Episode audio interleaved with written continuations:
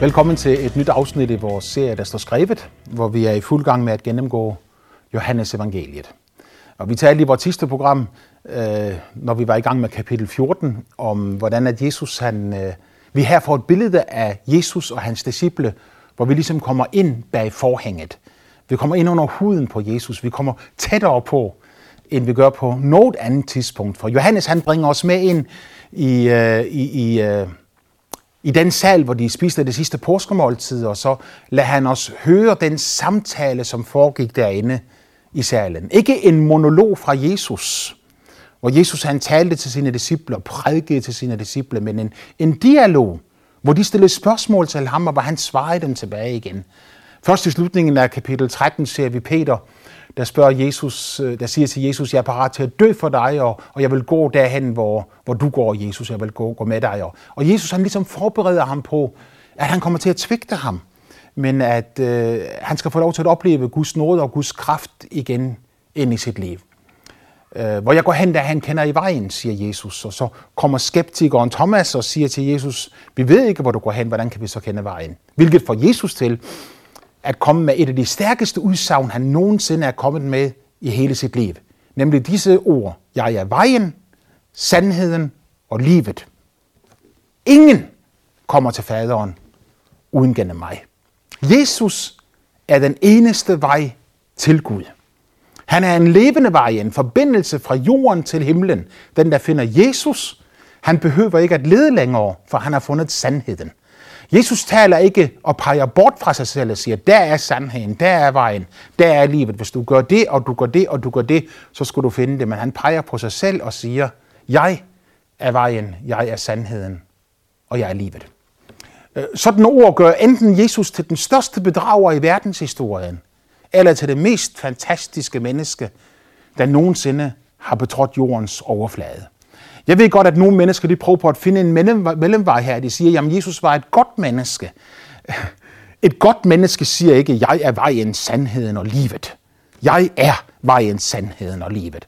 Ingen kommer til faderen uden gennem mig. Det er ikke et godt menneskes udtale, det er en idiots udtalelse.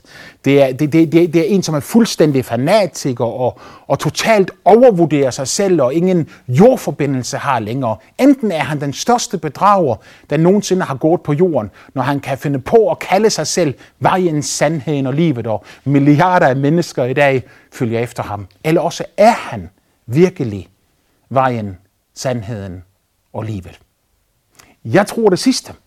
Jeg tror, at Jesus han er Guds søn. Jeg tror, han er sandheden. Jeg tror, han er vejen. Og jeg tror, han er livet. Jeg tror, de ord, han talte, kan vi stole på ned i mindste detalje. Så når Jesus han for eksempel taler om det gamle testamente, jødernes bibel, og så siger han, at alt det, der står skrevet her, siger han, sandelig siger jeg jer, himmel og jord skal forgå, men ikke et ord af skriften skal forgå. Øh, det fortæller mig, at Jesus han troede på, at alt det, der stod skrevet i det gamle testamente, var sandhed. Jødernes bibel, den bibel, han læste i, han sagde ikke et ord eller en tøttel af det, der står skrevet, skal forgå. Når Jesus har den tillid til Bibelen, så har jeg ikke de store problemer med at have den tillid til Bibelen. Jeg tror, hvad Jesus troede. Jeg tror, hvad Jesus sagde. Han sagde, Guds ord er sandhed, og det er enkelt for mig at leve i det her. Så når jeg læser min bibel, så læser jeg min bibel på denne måde, som en bog, der er absolut i sin sandhed. Nogen vil sige, at du er middelalderlig, Bruno, du er rigtig gammeldags, du er fuldstændig vanvittig, at du kan tro på det. Øh, jeg tror på alt, hvad der står skrevet. Jeg tror også, at summen af Guds ord er sandhed. Jeg tror også, at når hans ord tydes, bringer det lys. Og jeg tror ikke, at man bare kan tage skriftens ord og så pille det ene fra det andet, og man kan heller ikke bare pille bogstaven fra ånden, men der er en sammenhæng i denne bog, som til sammen, når den forstås på den rigtige måde, åbenbarer Guds væsen for os, åbenbarer Guds person for os, åbenbarer Guds vilje for os, og du får at vide, hvad hensigten med dit liv er, hvis du læser og forstår denne bog på den rigtige måde. Du finder ud af, hvor du kommer fra, du finder ud af, hvorfor du er her, hvad meningen med livet er, og du finder ud af, hvor du er på vej hen. Thomas var forvirret, tvivleren, og han siger, øh, jeg ved jo ikke, hvor du går hen, Jesus, hvordan kan jeg så kende vejen? Så svarer Jesus ham, øh, med disse fantastiske ord, at han er vejen, sandheden og livet. Philip fortsætter med at tale til Jesus, realisten, og siger her, hvordan kan jeg kende den vej? Og der taler Jesus om, at den, der har set ham, har set faderen. Øh, den, der har set Jesus, har set Gud i himlen. Vis os faderen, siger Philip, og det er også nok. Og Jesus han siger, har du set mig, Philip, så har du set faderen. Og så fortsætter han med at tale om, hvordan at han vil reproducere sig selv i millioner, ja milliarder af mennesker i de kommende århundreder og årtusinder, indtil han kommer tilbage til jorden igen i lamelig skikkelse. For jeg går bort for at gøre en plads redde for jer, siger han i det første vers her i kapitel 14. Og når jeg er gået bort, og jeg har gjort en plads redde for jer, så kommer jeg igen for at tage jer til mig, for at hvor jeg er, der skal I også være. Hans genkomst er tydeligt forudsagt. Men han siger, indtil jeg kommer igen, så skal I fortsætte med at gøre de samme gerninger, som jeg gjorde. Vi så på det i vores sidste program, det er fantastisk enestående, at Jesus han siger, at hans disciple skal gøre de samme gerninger, som han gjorde. Selvfølgelig er det kristeligt at øh, forbinde et menneske som bløder. Øh, selvfølgelig er det kristeligt at give mad til den sultne, at give tøj til den nøgne. Øh, selvfølgelig er det kristi ånd og skal den kristne kirke gøre det. Men det er ikke det, Jesus taler om her. Og når jeg siger det på den måde, så siger jeg ikke, at vi skal undlade at gøre det. Tværtimod, vi skal gøre godt mod alle mennesker og elske vores næste som os selv. Men når Jesus han her siger, at den, der tror på mig, skal gøre de samme gerninger, som jeg gjorde, så taler han om Guds overnaturlige kraft igennem sit liv. Han gør det helt klart og tydeligt, når han siger, de ord, jeg taler til jer, er ikke ord, jeg selv har fundet på, men det er faderen, som bliver i mig, der gør sine gerninger. Så Jesus han beskriver en overnaturlig åbenbarelse, som han har i sit liv. Sønnen, siger han, kan intet gøre af sig selv, men kun hvad han ser faderen gøre. For hvad faderen gør, det samme gør også sønnen. Hemmeligheden til Guds kraft i Jesu liv lå i Helligåndens salvelse ned over hans liv. Derfor siger Jesus der også, når han siger, at vi skal gøre større gerninger, end han har gjort, så siger han, for jeg går til faderen. Og da han var gået til faderen, så udøste han ånden over den kristne menighed på pinsedag. Det var ikke den første oplevelse, de havde af Helligånden. Den havde de allerede påskeaften, da han åndede på dem efter sin opstandelse og sagde til dem, modtag Helligånden. Der blev de første kristne født på ny. Der fik de lov til at opleve Guds nærvær og liv i deres indre. Der fik de lov til at opleve det som en virkelighed, som Johannes siger er hele årsagen til, at han har skrevet sit evangelium. I øh, kapitel 20 og det sidste vers, der siger han, jeg har skrevet dette ned, for at I skal tro, at Jesus er Kristus, Guds søn, og for at I, når I tror dette, skal have livet i hans navn. Dette liv får vi, når Helligånden flytter ind i os. Helligånden flytter ind i os. Den dag vi beder om tilgivelse for vores synd, og inviterer ham til at komme ind og være herre og mester i vort liv. Paulus han siger det på den måde, at den som i sit hjerte tror, at Gud oprejste Jesus fra de døde, og med sin mund bekender ham som herre, han skal blive frelst. Ikke måske, ikke muligvis, ikke hvis han har gjort en hel masse gode ting, ikke hvis han har givet en hel masse gode løfter, men ganske enkelt, han skal blive frelst. For frelsen er ikke på grund af vores gode ting eller vores gode løfter. Jeg kender nogle mennesker, der siger, jeg gør det så godt jeg kan, og så håber jeg på, at Gud vil vise mig noget. Øh, hvis det, at vi gør så godt vi kan, kunne frelse os, så døde Jesus forgæves på Golgata Kors. Hvis vores egne gerninger kunne frelse os, så var der ingen årsag til, der var ingen grund til, at Gud skulle ofre sin egen søn på korset for vores overtrædelser. Det er fordi, vi ikke magter at gøre det rigtige. Fordi vi ikke magter at leve ret. Derfor sendte Gud sin søn for at dø for os der på Golgata Kors. Og ved enkelt tro på ham, så kan du opleve Guds kraft lige ind i dit liv. Hvor han giver dig liv, og Helligånden flytter ind i dig. Ikke bare flytter han ind i dig, men Bibelen fortæller om, hvordan han kan komme over dig. At du kan få en ny erfaring af den ånd, der allerede bor i dig, og han kan fylde dig med kraft. Når han kommer ind i dig, så giver han dig liv. Når han kommer over dig, så giver han dig kraft. Jesus siger her i Johannes 14, 16, og jeg vil bede faderen, og han skal give jer en anden talsmand til at være hos jer til evig tid. Det er fantastisk spændende at se, hvordan at det, som Gud begynder på jorden, det ender i evigheden. Når han fylder os med Helligånden og lader sin Helligånd komme ind og bo i os her på jorden, så er det ikke noget, der slutter, når vi kommer til himlen, men der skal Gud fylde alt i alle, og han skal gennemtrænge hele sin skabning. Der er i herligheden, hvor faderen bor. Jeg vil bede faderen, at han skal give jer en anden talsmand til at være hos jer til evig tid. En anden talsmand. Øh, det græske ord for talsmand er paraketos. Øh, det betyder en, som kommer til din hjælp. En, som kommer til din hjælp. Altså siger Jesus, jeg vil bede faderen, og han skal give en, som kommer til din hjælp. Nogle bibler oversætter, med, oversætter det med en rådgiver. Andre oversætter det med en advokat. En, som taler på dine vegne. Andre oversætter det med en mellemmand, og andre oversætter det med en forbeder. I 1. Johannes 2.1 bliver Jesus også kaldt en talsmand. Der står, at vi har en talsmand hos faderen, en paraketos. Det er Jesus. Han er en mellemmand mellem Gud og mennesket. Og her siger Jesus, jeg vil bede faderen, og han skal give jer en talsmand. Altså han skal give jer en hellig ånd, som vil komme til din hjælp, når du har brug for det. Det er også selve forklaringen på, at Jesus han kunne sige, som vi så på i vores sidste program i øh, Johannes 14:12, den som tror på mig, han skal også gøre de gerninger, jeg har gjort. Ja, han skal gøre større end disse, for jeg går til faderen.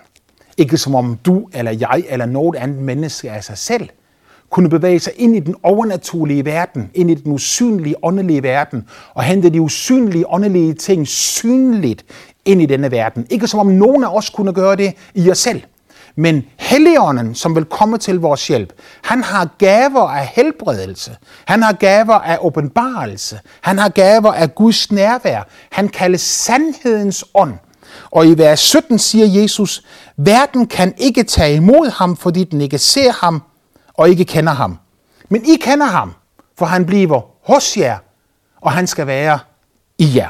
Jeg vil ikke efterlade jer faderløse, men jeg kommer til jer. Denne helligånds kraft og nærvær er det, som i dag gør, at Guds gerninger bliver mangfoldiggjort igennem sit folk. Det, der skal til, det er, at du beder faderen om det.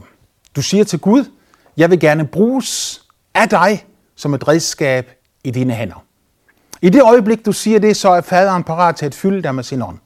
Når han fylder dig med sin ånd, så fylder han dig med sin kraft. Han lader det overnaturlige begynde at blive naturligt, så du kan tale i tunger, at du kan profetere, at du kan modtage visdomsord, kundskabsord, mægtige gerninger, undergerninger, helbrede de syge og, og bedømme Og alt det, det taler Paulus om i 1. Korinther 14, 1. Korinther 12. Og han taler om disse ting og kalder det for Helligåndens gaver. Gaver, som Helligånden, hjælperen, han giver til os, når han kommer til vores hjælp og begynder at åbenbare sig ind i menneskers liv. Øh, jeg kunne i timevis fortælle dig om det ene under mirakel efter det andet, som Helligånden gør i dag igennem menneskers liv. Lad mig bare fortælle dig et enkelt et af dem, eller måske to. Men, men her for nogle få uger siden, så var jeg på en, øh, en sommerkonference oppe i Norge, hvor jeg skulle tale.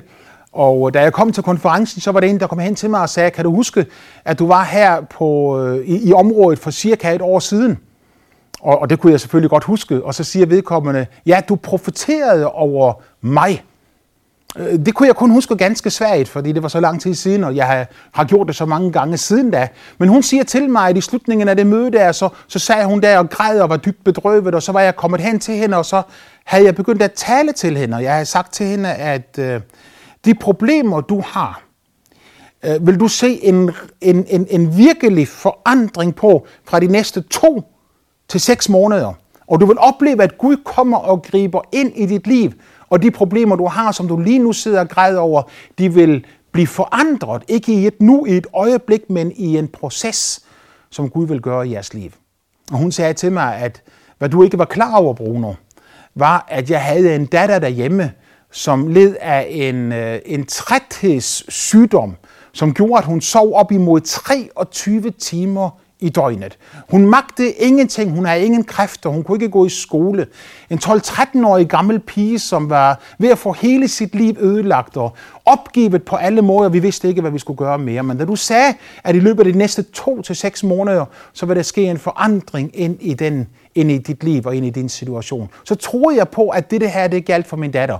Og da jeg kom hjem her fra, fra, det, fra, fra det møde, hvor du sagde disse ting her, så begyndte jeg at fortælle det til andre mennesker. Jeg fortalte det til mennesker, som ikke var kristne, at, at en prædikant havde profeteret over mig og sagt, at Gud ville gøre et mirakel ind i vort liv. Og så tog hun og trak sin datter frem, som stod ved siden af hende, som var blevet fuldkommen helbredt i løbet af det år, der var gået siden dengang. Så sygdommen havde sluppet taget i hende, og hun var i fuld gang med at blive restitueret og, og begynde at, øh, at virke på fuldstændig normal vis igen. Hvor man ved sådan nogle ting fra, det er jo ikke ting, man ved, men det er ting, som man får åbenbart, når det er sådan, som det står her. De ord, jeg siger til jer, taler jeg ikke af mig selv.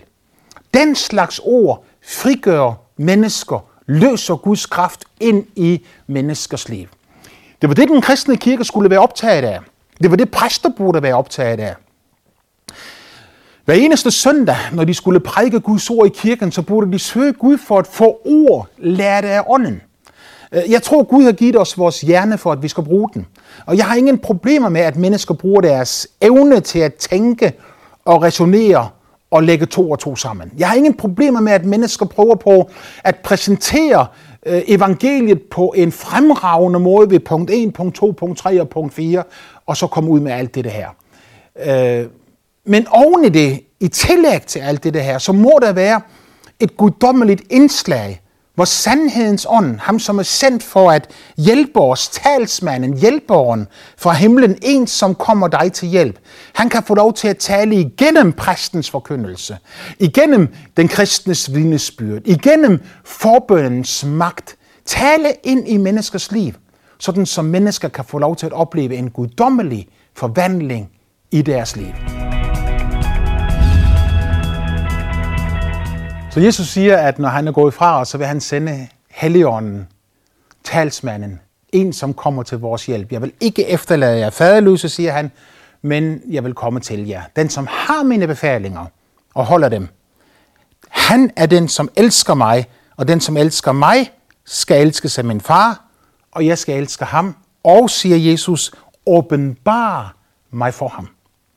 Det får så en af Jesu apostle, Judas, ikke Judas Iskariot, men den anden Judas, til at sige til Jesus, hvor af kommer det, at du vil åbenbare dig for os, og ikke for verden?